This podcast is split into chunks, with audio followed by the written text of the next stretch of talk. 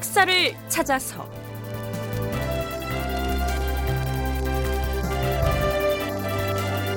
제 528편 단종 복위 거사는 물거품이 되고. 극본 이상락 연출 김태성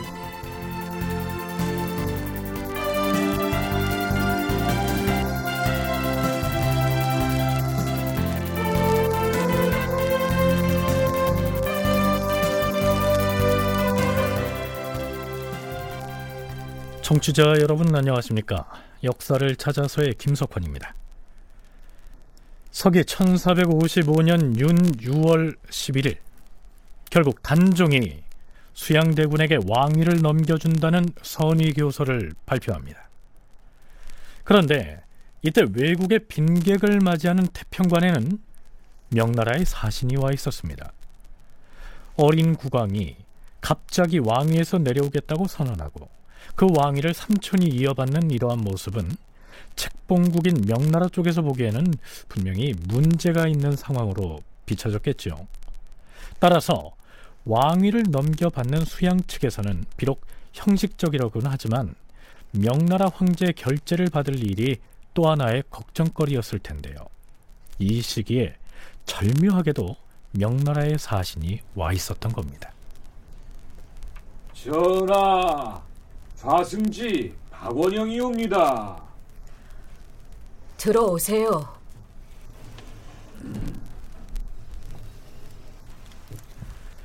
자, 이 박원형은 수양대군이 계유정난을 일으킨 뒤에 좌부승지로 발탁됐다가 이때에 와서 좌승지로 진급한 수양 쪽의 인물입니다.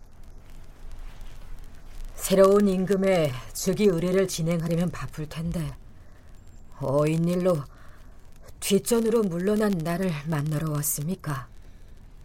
상왕 전하께서 한 가지 더 해주셔야 할 일이 있사옵니다.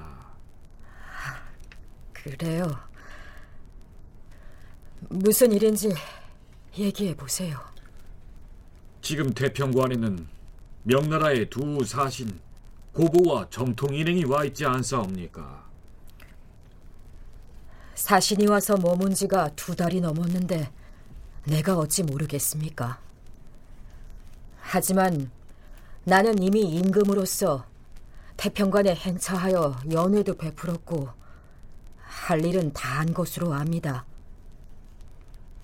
또한 신숙주 대감의 안내로 두 사신이 숙부의 자택까지 방문하여서 이미 관계가 돈독해진 사이인 바에 내가 도울 일이 무엇 있겠습니까? 실제로 명나라의 사신은 임금의 환영연이 있던 다음 날에 영의정으로서 실권을 장악하고 있던 수양대군의 집을 방문했었는데요. 그 대목을 기술한 실록의 기사를 살펴보면 이렇습니다. 두 사신이 수양대군의 집에 가니 수양대군이 맞아들여서 사신은 북벽에 앉게 하고 자신은 동벽에 앉았으며 사신을 접대하는 관리는 서벽에 앉게 하여 다례를 행하였다. 수양대군은 두 사신에게 각각 말 한 필과 안장을 주고 많은 물품을 선물로 주었다. 도승지 신숙주가 임금이 내린 술을 가지고 와서 사신을 보고 말했다. 전하께서 말씀하시길 수양군이 전하께 큰 공로가 있기 때문에 국정을 맡겼으니 대인들께서도 전하의 뜻을 알아주시면 기쁘겠다. 이렇게 전하라고 하셨습니다. 우리가 조선에 와서 수양군의 충성을 보니 전하께서 국정을 위임하심이 마땅합니다. 천하가 모두 수양군의 공과 충성을 다 알고 있지 않습니까? 사신이 그렇게 말하자 수양대군이 사신 앞에 꿇어 앉았으며 임금이 술을 내린 뜻을 신숙주가 설명하였다. 이윽고 수양대군이 사신에게 머리를 조아렸다. 다시 사신이 말했다. 전하께서 우리한테 수양이 큰 공을 세웠다. 이렇게 말씀하셨습니다. 수양군의 공은 천하가 다 알지요. 우리 명나라의 황제께서도 다 알고 계십니다. 천하가 수양군을 당나라의 이정에게 비교하기도 합니다. 대국의 황제께서는 덕이 많으시고 우리 전하께서는 복이 많으셔서 종묘 사직에 애기 없으려니까 난신들이 저절로 주력된 것 뿐입니다. 내가 무슨 공이 있겠습니까? 아니지요. 수양군이 아니었으면 그 난리가 어떻게 평정되었겠습니까? 전하께서 수양군의 공로라고 하신 말씀을 우리가 반드시 황제 폐하께도 주달하겠습니다. 명나라의 사신이 당시 수양대군의 집에 찾아갔을 때 이러한 내용의 대화를 주고받은 것으로 기록되어 있습니다. 이 내용으로만 보면 어린 단종을 대신해서 당시 영의정 자리에 앉아 있던 수양이 거의 전권을 행사하고 있는 이 상황을 명나라의 사신들도 아주 당연한 것으로 인정하고 또한 계유정난과 이징옥의 난에서 보이는 수양대군의 행동을 두고도 수양이 난신적자들을 죽이고 종묘사직을 구해서 큰 공을 세운 것으로 인정하고 있는 것으로 나타나고 있습니다. 단종은 이렇듯 중국 사신들에게 수양대군을 지켜 세우는 등 좋은 얘기를 다 해줬는데요. 이제 왕위까지 넘겨준 마당에 좌승지 박원형은 무엇을 더 해달라고 찾아왔을까요? 얘기를 해보세요. 내가 중국 사신들에게 무엇을 어떻게 해야 합니까?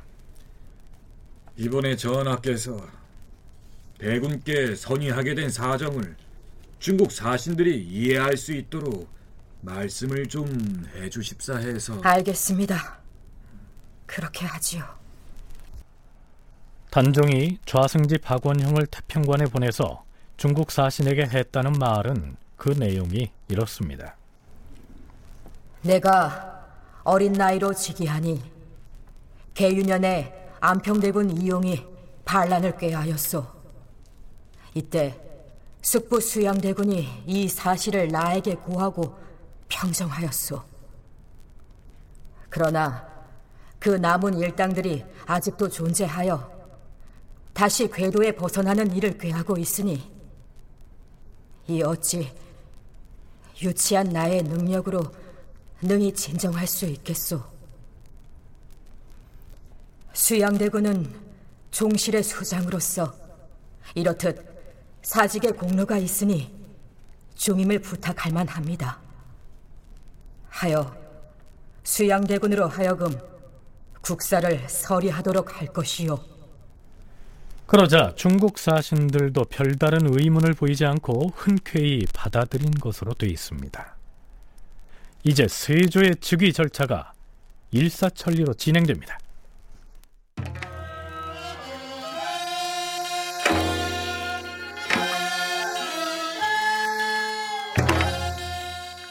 세조가 사정전으로 들어가 임금을 아련하고 면복을 갖춘 다음 근정전에서 즉위하였다. 우의정 한혁이 백관을 인솔하고 전문을 올려 할례하였다. 전하께서는 만 백성이 도와 군왕이 되시니 우러러 천명을 받으시었고 큰 덕이 있어 그 보위를 얻으시니 구버 인심에 순응하셨사옵니다. 이를 보고 듣는 자라면 그 누가 기뻐하지 않으리요.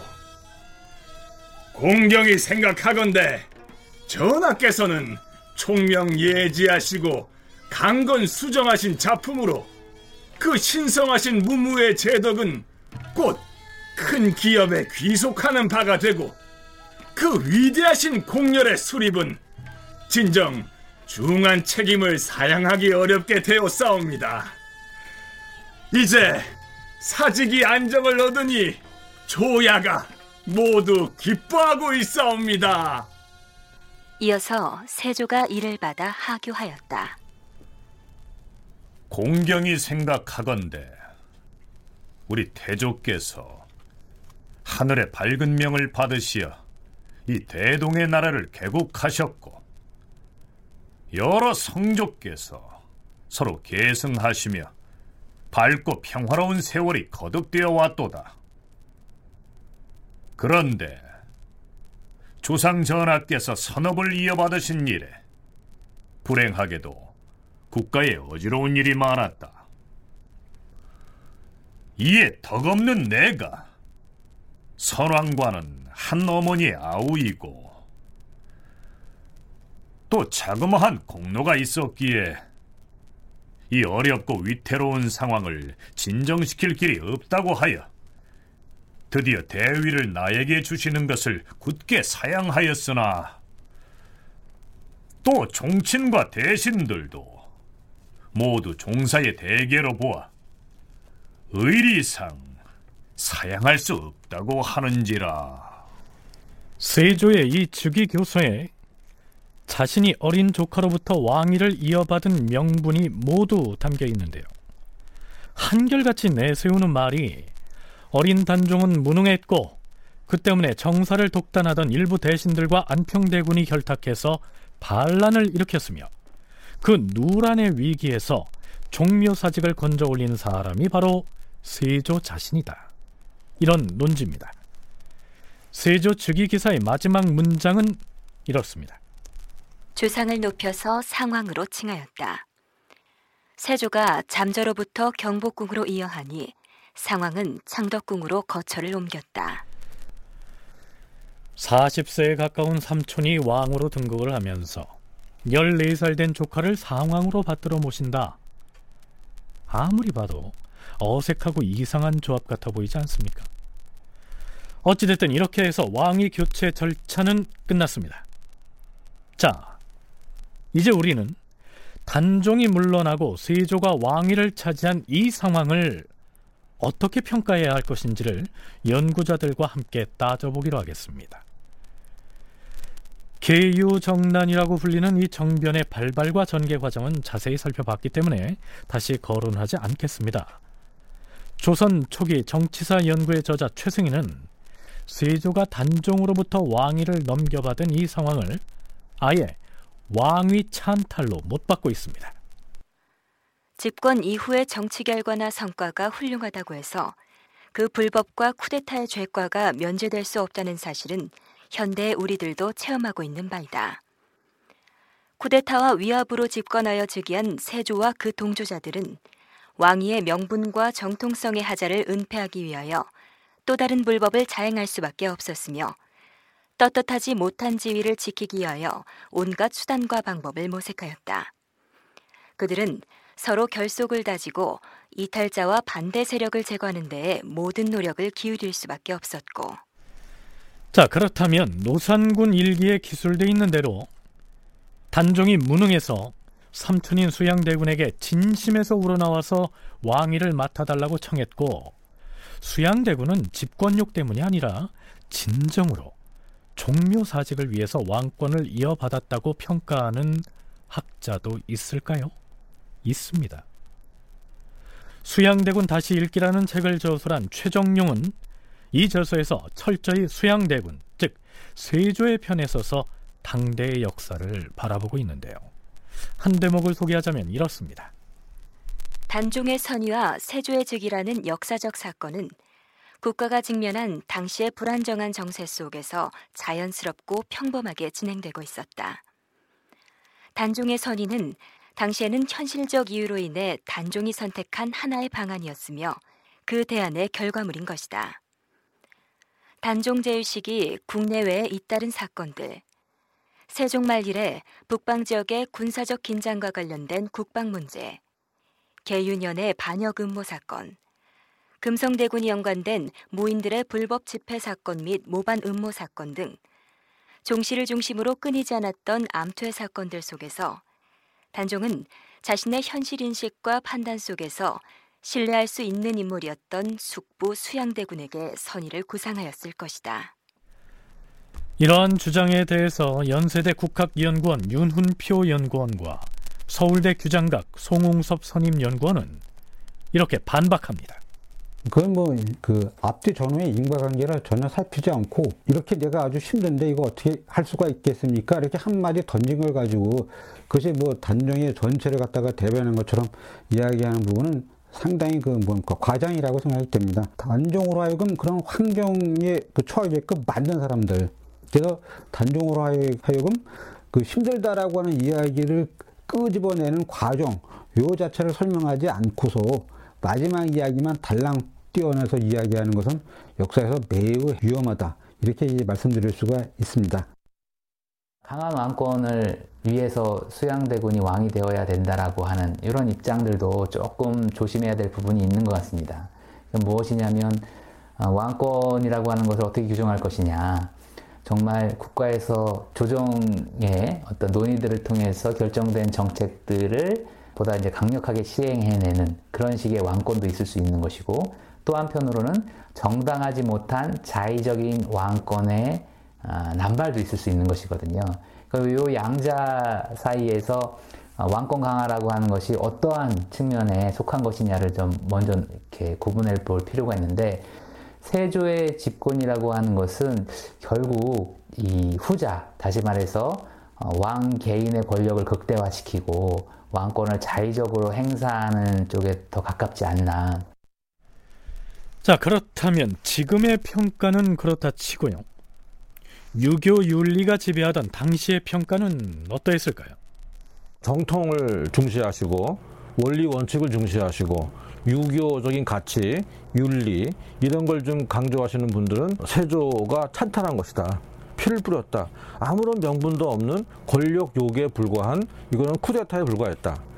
그렇게 함으로 해서 국정을 혼란케 하고 뭐 그런 식으로 해서 부정적으로 보기도 하죠. 지금은 그렇습니다. 당시만 놓고 봐도 주로 이제 유교적 가치를 더 중시했던 순수한 성리학자들 이런 사람들은 주로 세조를 비판적으로 봅니다.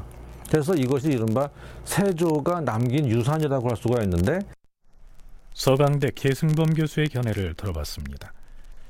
앞에서 계승범 교수가 얘기한 세조가 남긴 유산이란 세조의 왕위 찬탈 이후로 200여 년 동안이나 이어진 훈구파와 살인파의 대립을 지칭합니다. 세조가 왕위에 즉위한 거에 대해서 자네는 어떻게 생각하나? 아유 정당한 것이지. 김종서가 모반을 했으니까 이렇게 말하면 살인이 안 됩니다. 그리고 어, 이거는 좀 겉으로 공표할 수는 없지만 그거는 찬탈에 가깝지. 그런 사람들이 살인입니다. 그러니까 이 세조를 어떻게 평가할 것인가? 이것이 세조가 죽은 다음에도 두고두고 발생이 돼서 연산군 때 그 무어사와 발생하지 않습니까? 이것이 바로 그 세조의 정통성을 인정하는가 인정하지 않는가 그 문제로까지 확대되어서 무어사화가 더 걷잡을 수 없이 커지기도 했던 것이고요. 그 모든 것이 종결되는 때가 한 200년이 지난 뒤 숙종 때입니다. 성리학을 신봉하던 당대 유학자들에게 세조의 이 왕위 찬탈은 유교적인 정치 이념에 비춰볼 때 왕권의 정통성에 심각한 의문을 제기할 만한 사건이었겠죠. 정통성의 논란 속에 즉위한 세조는 자신의 집권을 지지해줄 인물들이 절대적으로 필요했기 때문에 다섯 차례에 걸쳐서 공신을 책봉하게 되고요. 이 공신들은 세조 때 이래로 권력을 독점하고 사회 경제적인 특권을 누리면서 지배 집단을 형성하게 됩니다. 이들을 일컬어서 훈구파라고 칭했던 것이죠. 그에 반대하는 세력이 바로 살인파였습니다. 즉위 과정이 어떠했든 서기 1455년 윤 6월에 조선은 드디어 세조의 시대를 맞이한 것입니다.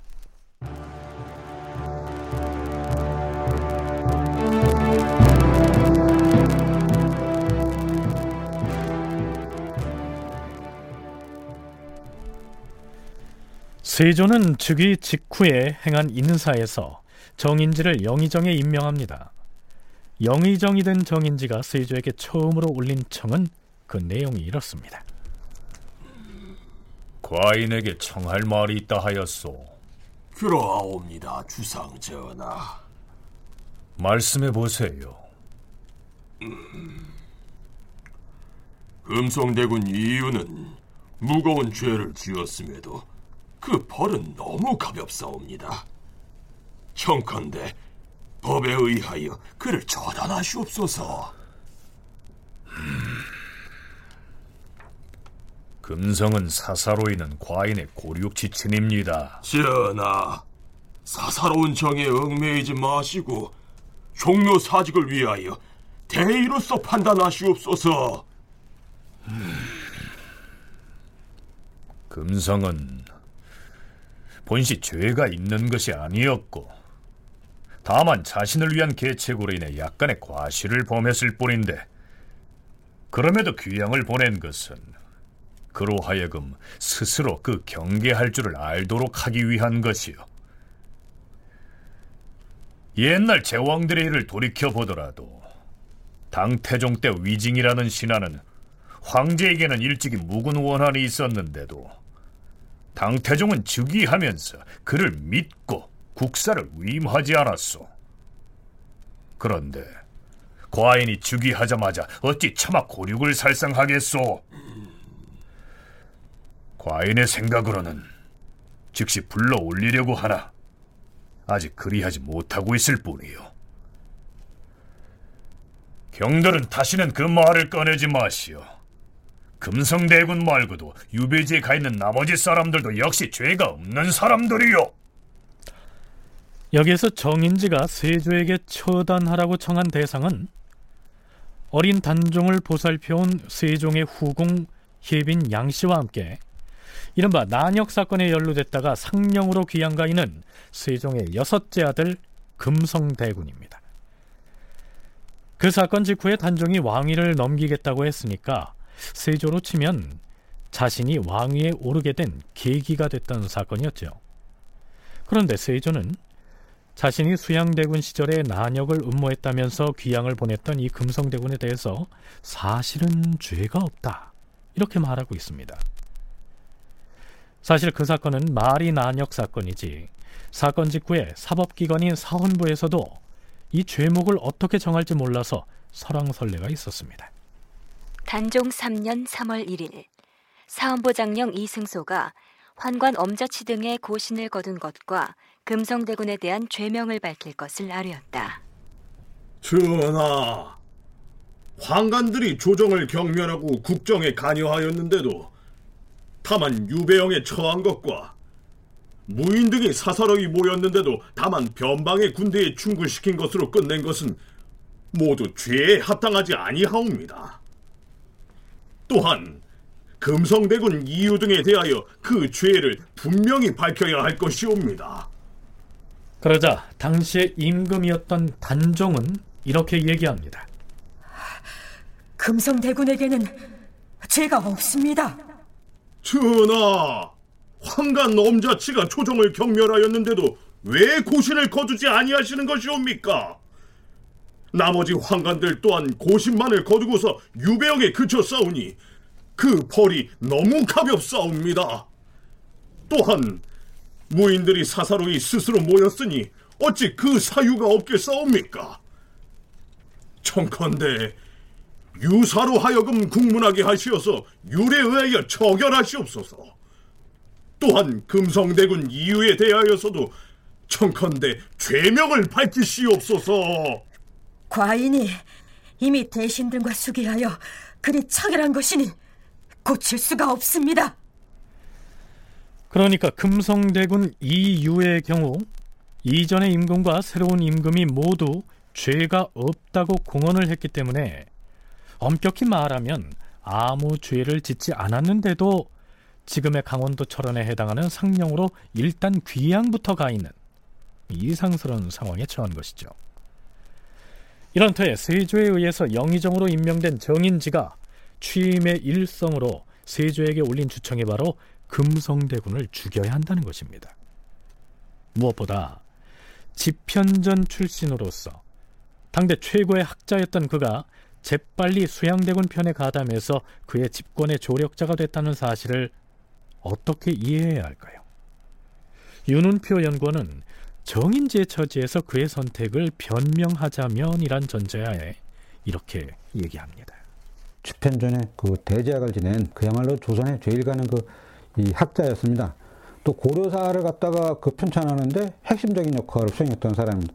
역사에 대해서 아주 밝았습니다. 그래서 이 어린 임금과 노숙한 삼촌 왕자가 있을 때의 불안, 그거는 수양만이 아니라 다른 사람들도 다 노릴 수 있는 그런 여건이 있었기 때문에 이 상황을 빨리 종식시키지 않으면 정치가 불안해지고 정치 불안은 뭐 민생을 갖다가 그 편안하지 못하게 하고 그 다음에 뭐그 정치 그 공백은 그 외세의 어떤 침탈 이런 것도 그 수반할 수가 있기 때문에 매우 그 위험하다라고 나름대로 개인적으로는 판단했을 것 같습니다. 그렇더라도 정인지는 금성대군이 억울하게 난역 사건에 엮여서 귀양가 있다는 사실을 모르지 않았을 텐데요. 왜 그의 처단을 주청함으로써 세조의 권력 강화에 앞장서는 것일까요? 예, 정인지는 뭐 윤리보다는 현실이 중요하다라고 이제 보았던 것이고요.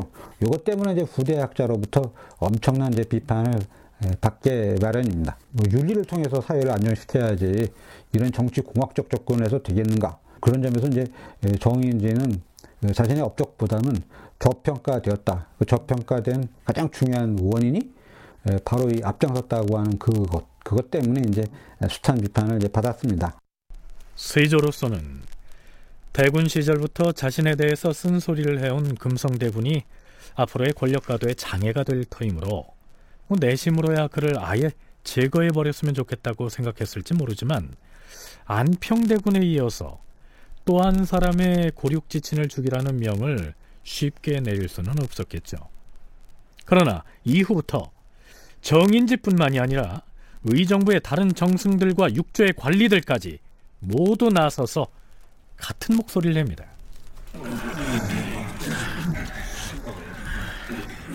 전하! 신등이 큰일의 금성대군 이유 등에 대하여 이율에 따라서 죄주기를 재참 정했사오나 이윤어를 얻지 못하여 싸웁니다. 물러가서 생각을 거듭해 보아도 이대로 그칠 수는 없사옵니다. 대저 은혜가 의리를 가리울 때가 있는가 하면 의리가 은혜를 끊어버릴 때도 있는 법이온데 그 경중이 근본을 잃으면 어찌 나라를 다스리겠사옵니까? 금성대군 이유가 항상 딴 마음을 품고 전하께 불리하도록 귀하여서 은밀히 무사들을 규합하여 싸우니 그 음모가 실로 헤아릴 수가 없었사온데 상황의 너그럽고 어지신 덕과 전하의 지극하신 외정으로 돈독하신 은혜를 입어 벌을 가지 않으셨사옵니다. 그리하면 마땅히 마음을 씻고 송구해하며 은혜에 보답할 것을 꾀하여야 마땅한데도 오히려 개전하려 하지 아니하고 바야흐로 다시 안팎으로 결탁하여 난역을 꾀하여 싸우니 니는 은혜로 덮어둘 수가 없사옵니다. 주상 전하, 그 죄는 너무도 중한데 벌이 너무 가벼우면 어찌 무사람들에게 경계가 되겠사옵니까? 물론 세조는 신료들의 상언과 상소를 받아들이지 않았고 그럼에도 불구하고 정인지를 비롯한 대신들과 사헌부와 사간원의 간관들로부터 금성대군을 처단하라는 상소가 끊임없이 이어집니다. 한편 왕위에 오른 세조는 단종에 대해서 일단은 깍듯이 상황 대우를 해온 것으로 기록되어 있습니다. 임금이 승정원에 상왕께 문안하는 날과 경연 윤대하는 날에 대하여 하교하였다. 매월 2일과 12일 그리고 22일에는 과인이 상왕께 친히 문안을 할 것이다. 만약 다른 일이 겹치면 그 다음 날 나가겠으니 그리 알고 준비하라.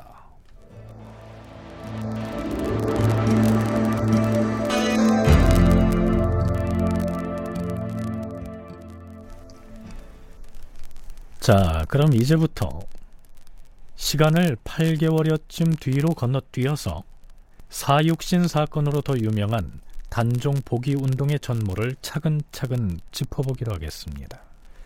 이 사건은 여러 문헌에 그 내용이 올라 있는데요. 우선 세조실록의 내용을 소개하고요. 그 다음으로 다른 문헌들의 기록들을 살펴보기로 하겠습니다. 세조 즉위 2년째 되던 해인 서기 1456년 6월 2일 전하, 성균사의 김진이 우찬성 정창송과 함께 주상 전하를 아련하기를 청하옵니다. 뭐라? 정창소는 김질의 장인이 아닌가? 어찌하여 장인과 사위가 함께 와서 과인을 만나자고 하는 것인가? 들라 이르라. 성균사회와 우찬성은 안으로 들라는 어명이요. 전하, 신성균사의 김지리온데 비밀리 아뢰올 말씀이 있어옵니다. 매우 화급한 일이 옵니다. 화급한 일이 있는데 비밀리에 알리겠다. 알겠다. 일단 사정전으로 가서 기다리라. 과인이 곧 갈 것이다. 집현전 학사 출신인 성균사의 김질은 왜 하필이면 자신의 장인인 정창손을 대동하고 스이조를 비밀리에 만나겠다고 했을까요?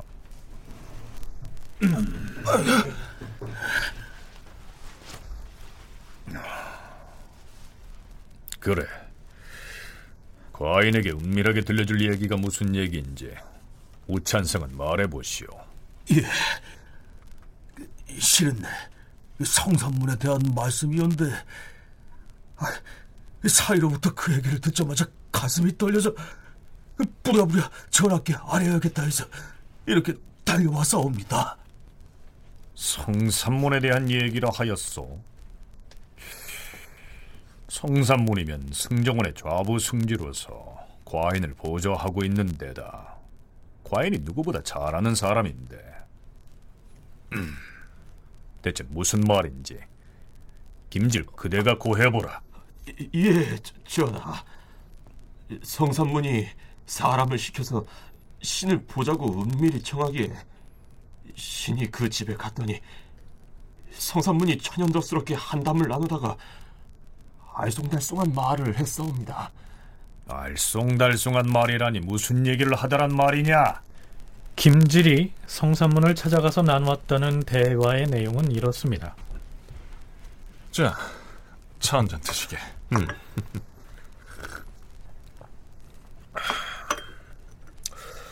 무슨 연유로 나를 은밀하게 부른 것인지 어서 말해보게.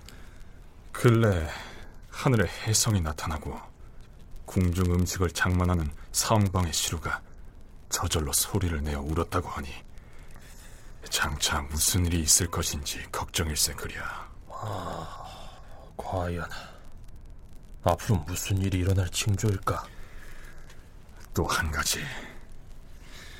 요즘 왕위에서 물러나신 상황이 창덕궁의 북문을 열고 북쪽 담장문을 열고서 금상대군이 거처했던 옛집에 왕래하시는데 거길 누가 가시겠고 왜 가시겠나? 이것은 반드시 한영의 등에 술책일 것이야. 아니, 상황 전하께서 금성대군의 옛집에 드나드시는 것이 어찌 한명의 술책이란 말인가? 자세한 것은 아직은 알 수가 없네. 하지만 필시 그자들이 상황을 좁은 곳에다 가둬두고 한두 사람의 역사를 시켜 담을 넘어 들어가 불귀한 짓을 도모하려는 것이 아니겠는가?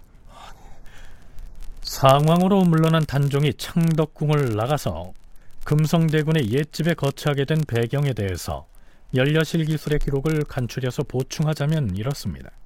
정인지가 거듭해서 임금에게 아뢰었다. 전하, 상황을 고래 두지 말고 창덕궁에서 내쫓으라고 주청을 올렸사온데 어찌 윤하지 않으시옵니까? 더 지체 마시고 결단하시옵소서. 그러자 세조가 편지를 내려서 이렇게 말하였다. 과인이 두어 달을 두고 그 계책을 천 가지 만 가지로 생각하고 또 생각하였던 바 금성대군이 쓰던 집을 손질하여서 방문을 엄히 금하게 하고 시종을 간단하게만 붙여서 상황을 거기 나가 거처하게 하는 것이 좋겠다. 그리하여 상황이 금성대군 이유의 집으로 출거하였는데 삼군 진무 두 사람이 군사 열명을 거느리고 파수를 보면서 숙직하였다.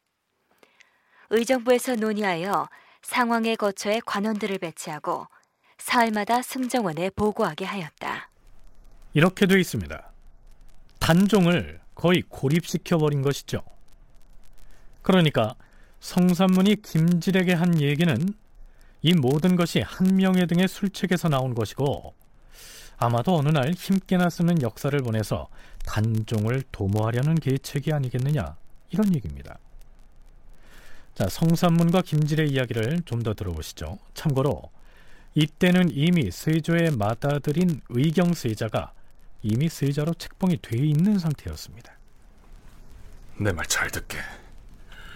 지금 상황과 세자는 모두 나이가 아직 어리네.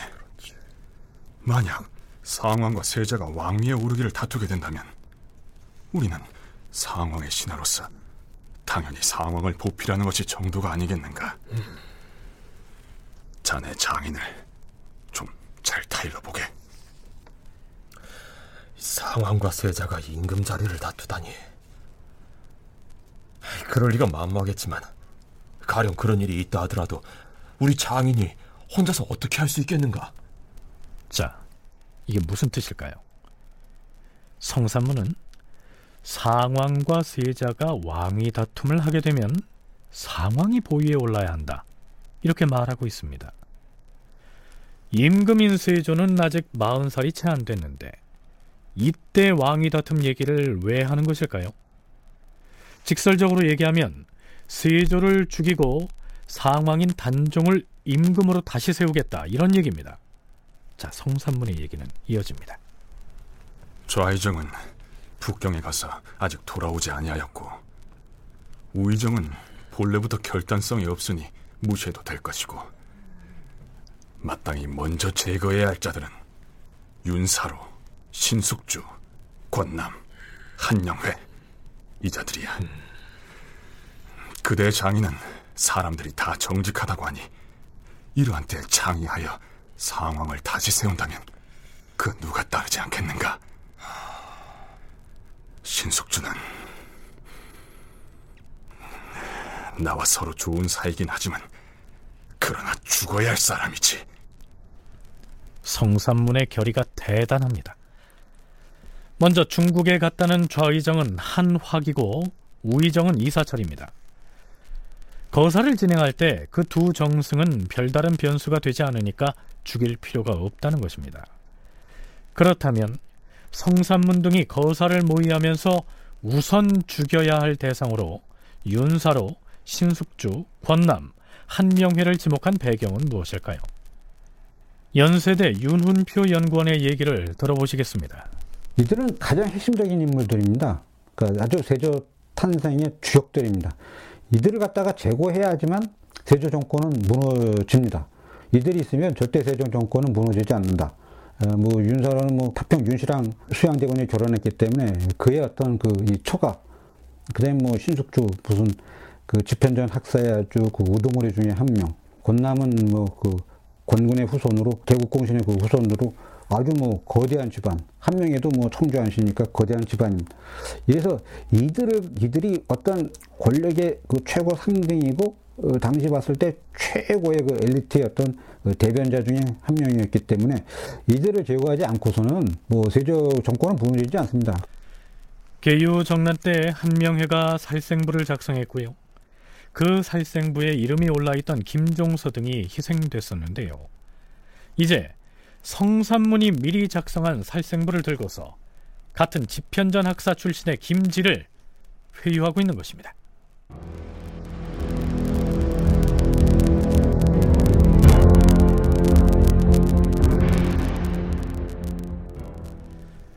그러면 이쯤에서 정창손과 김질이 비밀리에 세조를 아련하고 있는 현장으로 가보시죠.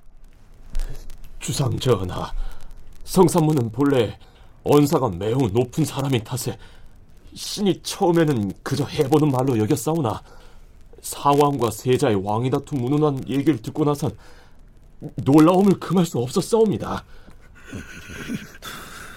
성산문과 함께 작당한 자들이 누구누구라 하였노냐? 성산문이 말하길 이게 하위지 융부 등도 이미 알고 있다 이렇게 말했사옵니다. 알겠느니라. 물러가 있어라. 예, 예 주상, 주상 전하.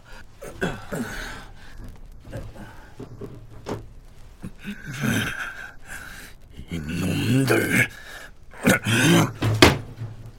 여봐라! 내금이자는 궁궐을 수기하는 군사들 모두 집합시키라!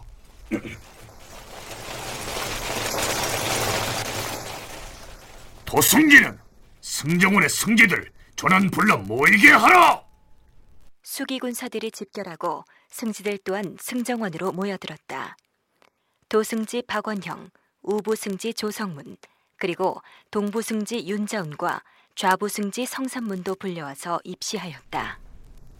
내금위장은 성삼문 저자를 끌어내어 구로안치라! 세조실록에 올라 있는 대로 사건의 전개 과정을 소개하면 이상과 같습니다. 연려실 기술을 보면 추강집 등의 문집을 인용해서 모의 과정을 좀 더 자세히 소개하고 있습니다. 6월에 명나라 사신이 태평관에 와 있었다. 세조가 날짜를 정하여 장덕궁에 상원과 함께 나아가서 사신을 청하여 잔치를 하기로 하였다.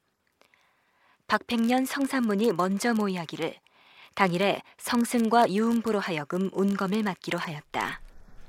운검이란 임금이 행차할 때 큰 칼을 차고 좌우에서 임금을 호위하던 무관을 일컫습니다.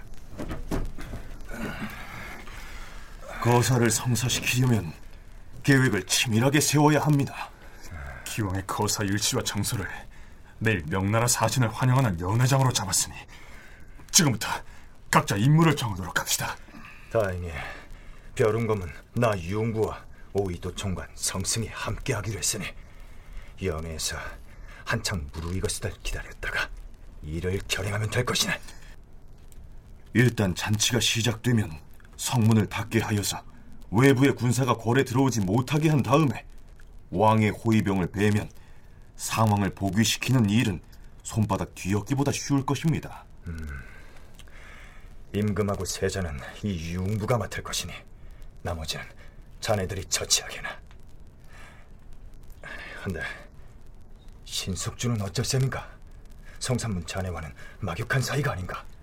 신숙주는 평생 친구이기는 하나 지은 죄가 중하니 그자의 목을 베지 않을 수가 없습니다. 그러면 신숙주는 형조정당 윤용선이 목을 베는 것으로 정하고 김질 자네는 자네 장인을 잘 설득하게. 이 일이 성공하면 자네 장인은 이 나라의 수상이 될 것이야. 자, 이 거사의 모의 단계에서 세종 시기에 동고동락했던 집현전 학사들의 진로와 처지가 뒤바뀌어서 한때 학문을 함께한 동지였던 그들이 죽고 죽여야 할 처지로 위치가 달라집니다.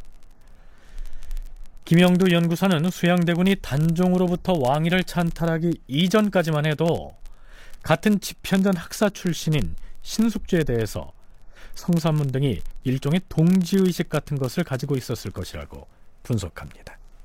그러니까 일단 단종 복위 모의를 했던 사람들의 주요 구성원이 집현전 학사들이고요. 그리고 권람도 사실은 집현전 학사이지만 권람은 일찍부터 이제 세조 편으로 갔기 때문에 일단 집현전 학사들 입장에서는 약간 내놓은 사람이라고도 할 수 있겠는데요. 근데 신숙주는 다르거든요. 신숙주는 그 집현전 학사들 중에서 상당히 신망이 있었고 다른 단종 복위 모의에 참여했던 그 학사들이 틀림없이 자기하고 같이 행동을 함께 할 거라고 예상했던 사람이었던 것 같아요. 신숙주는.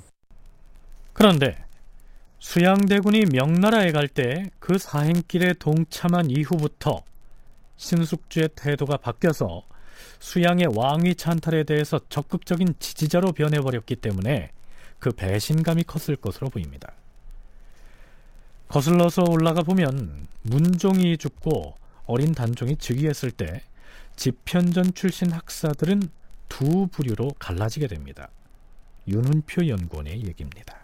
정인지 신숙주 최양 이, 들은 이제 그 현실을 갖다가 인정하는 판데요. 이 사람들은 그 역사에 대해서 아주 굉장히 꿰뚫고 있었다. 그래서 그늘 이제 불안하게 여긴 것은 어린 임금 아무런 어떤 복비도 받지 못한 어린 임금과 아주 강력한 그런 어떤 왕자들, 뭐 안평, 수양, 뭐 금성, 뭐 밖에 그 여러 명의 그 강력한 삼촌 왕자들이 있을 때 이거는 절대적으로 역사상 편안할 날이 없다라고 보았습니다. 더군다나 단종에게는 모우가 현도광후가 일찍 그 세상을 떠났기 때문에 없었습니다. 돌봐줄 사람이 없는데 이걸 그대로 방치하게 되면 정치적 안정은 굉장히 그 어렵다. 정인지, 신숙주, 최항 등이 현실론자의 길을 택해서 세조의 왕권 강화에 힘을 보태는 쪽으로 입신을 한 경우라면 그 반대편의 인물들로는 대표적으로 성삼문과 박팽년을 들 수가 있겠죠. 예, 성삼문과 박팽년 같은 사람들은 아, 자기들이 지금 배운 게 뭡니까? 성리학 아닙니까? 성리학에서 제일 중요한 게 뭐예요? 그 사회 윤리기관을 확립하는 게 제일 중요한 일이고 임금 임금답게 그다음에 뭐 신하는 신하답게 행동하는 추모가 가장 핵심이라고 한다면 왕위를 찬탈한 세조를 제거하는 것은 성리학자가 해야 할 가장 중요한 어떤 덕목이다. 그 다음에 이제 단종을 복위시켜야 하는 것이 아주 마땅한 것이죠. 이것이 아니냐면 어떻게 우리가 성리학자로서 민심을 안정시킬 수 있겠는가. 따라서 이것은 원칙에 따라야 한다라고 주장한 파입니다.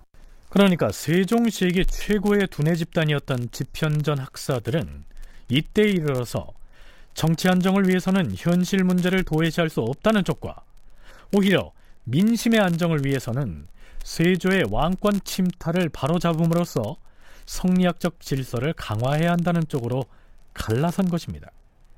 그냥 갈라선 정도가 아니라 극단으로 반목을 하게 된 것입니다.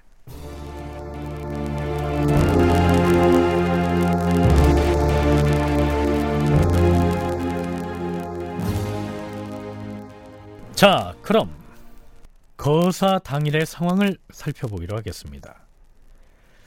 지금 소개해드리는 내용은 세조실록이 아니고요. 추강집 등의 문집을 인용해서 서술해 놓은 연려실 기술의 기사를 바탕으로 구상한 것입니다. 거사 계획이 정해져서 이제 실행할 일만 남았는데 돌발 변수가 발생합니다. 한명회가 세조에게 명나라 사신을 위한 축하연에 대해서 이렇게 건의를 한 것이죠. 주상 전하, 창덕궁 광연전은 장소가 너무 협소한 데다 날씨가 너무나 덥사오니 세자는 연애에 함께 나가지 않는 것이 좋을 것으로 사료되옵니다. 뿐만 아니오라 전하께서 행차하실 때 운검도 들이지 말고 연애를 간소하게 치르게 하시옵소서. 그러자 세조가 그러하라 하였다. 운검을 맡은 성승과 유흥부가 칼을 들고 들어가서 세조와 세자를 도모하기로 계획이 서 있었는데 이 세자는 아예 날씨가 더운 탓으로 창덕궁으로 가지 않은 것으로 결정이 됐고요. 운검마저 들이지 않은 것으로 바뀌었으니까 성산문 등에게는 난감한 상황 변화가 아닐 수가 없었겠죠.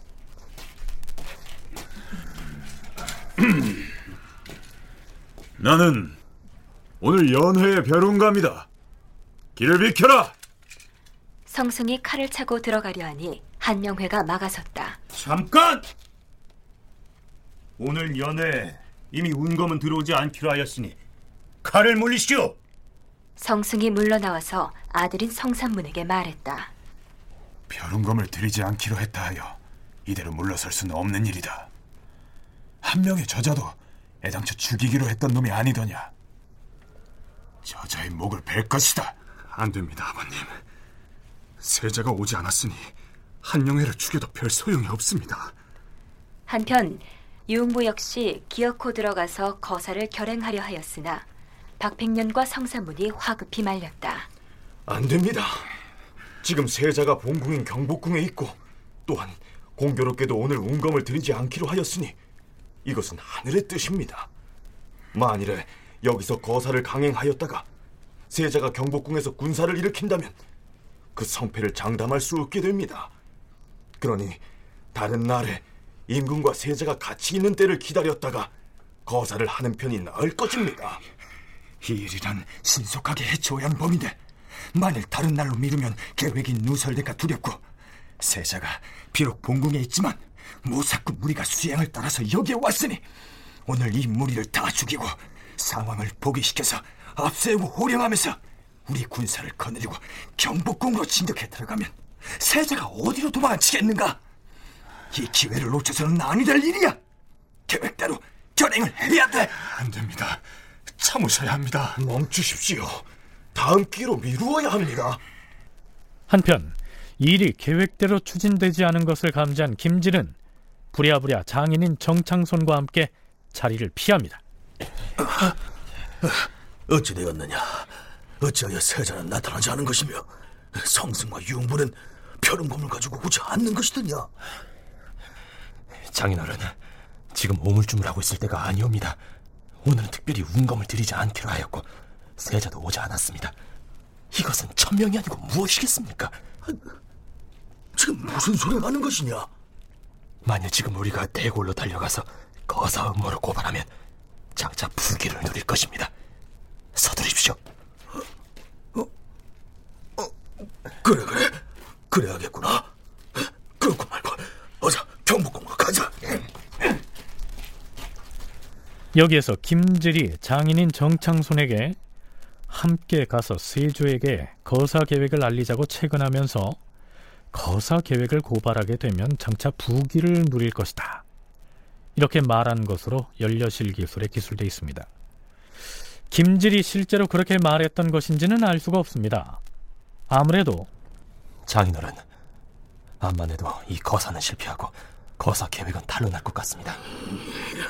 그렇게 되면 우리도 성삼문 박팽령등과 함께 반역 죄인으로 몰려서 죽음을 면치 못하고 아울러 멸문지화를 당하게 될 것입니다. 아, 그, 래 그렇겠구나. 그러면 어찌하면 좋겠느냐? 이 길로 경복궁으로 달려가 주상께 사실을 고발하면 목숨은 구할 수 있을 것입니다. 그래, 그리 하는 것이 좋겠다. 이 정도의 이야기를 나누지 않았을까요? 그 긴박한 상황에 장인과 사위가 극비리에 나눈 대화를 사관이 엿들었을 리도 없을 텐데 먼저 고발해서 부귀 영화를 누리리라 이렇게 말했다고 기록한 것은 사육신을 배반한 김질의 행위를 나쁘게 본 나머지 그가 일신상의 영화를 위해서 신의를 저버렸다는 것을 강조하기 위해서 이렇게 부정적으로 서술한 것이 아닌가 여겨집니다. 물론 추측하자면 그렇다는 얘기입니다. 한편 성산문 등과 함께 거사 모의에 가담했던 공조참의 이휘는 모의가 탄로났다는 소식을 듣고 대궐들로 달려가서는 성산문 등의 음모를 세조에게 고하고는 이렇게 말합니다. 주상 전하, 저들의 음모를 신이 일찍이 아뢰려고 하였사오나 그 시상을 잘 알지 못한 탓으로 즉시 아르지 못하였사옵니다. 한편 세조는 승지 윤자운을 특별히 상황이 머무르고 있던 옛 금성대군의 집으로 보내서 단종에게 이렇게 전합니다. 상황 전하, 성산모는 심술이 불초하지만 학문을 조금 알기로 예방 승지로 있게 하였는데 몇 가지 실수를 저질렀기에 공방 승지로 고쳐 임명하였습니다. 그러자 마음속에 원망을 품고 말을 지어내기를 상황을 금성대군의 집에 왕래하게 한 것은 반드시 속으로 불측한 일을 하려는 것이다. 이렇게 소문을 내면서 대신들을 모조리 죽이려 하였습니다. 그리하여 방금 성산문 등을 국문하고 있으니 그리하소서. 금성대군이 떠나고 난 집에 유폐되다시피 하고 있던 어린 단종에게 세조는 무엇을 노리고 이러한 메시지를 전했을까요? 세조로부터 이러한 내용의 서찰을 전해받은 단종의 심사는 어떠했을까요? 다큐멘터리 역사를 찾아서 다음 주 이 시간에 계속하겠습니다.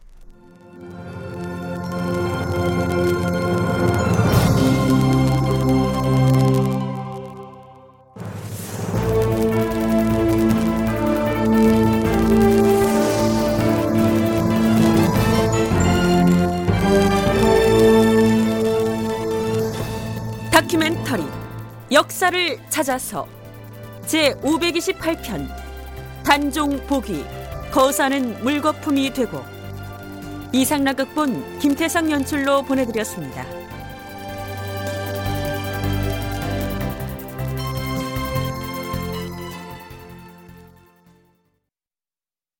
중파 972kHz, 단파 6015kHz, 한민족 네트워크 채널 KBS 한민족 제1방송입니다. 잠시 후 1시가 되겠습니다.